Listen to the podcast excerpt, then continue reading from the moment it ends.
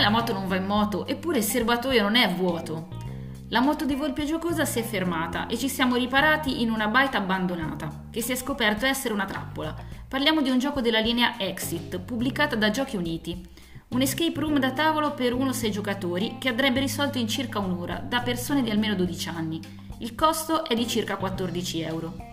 All'interno della confezione trovate un mazzo di carte da dividere in carte enigma, carte suggerimento e carte soluzione.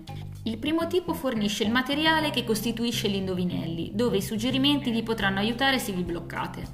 Un dischetto decoder è progettato per ruotare i dischi da cui è formato per inserire il codice che riteniamo corretto per quell'enigma e farci rimandare alla carta soluzione indicata. Gli enigmi non richiedono niente che non sia all'interno della scatola per essere risolti, nessuna app o necessità di usare il cellulare, se non per tenere il tempo in modo da darvi un voto alla fine.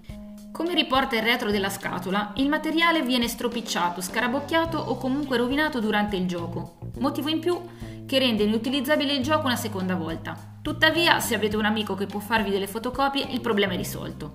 La baita abbandonata è un escape room con missione singola, come altre proposte da diversi editori. Una partita scorre fluida, senza incastri più del dovuto e i suggerimenti sono ben bilanciati. Noi siamo usciti in circa due ore, che ci volete fare? Comunque la moto non parte ancora.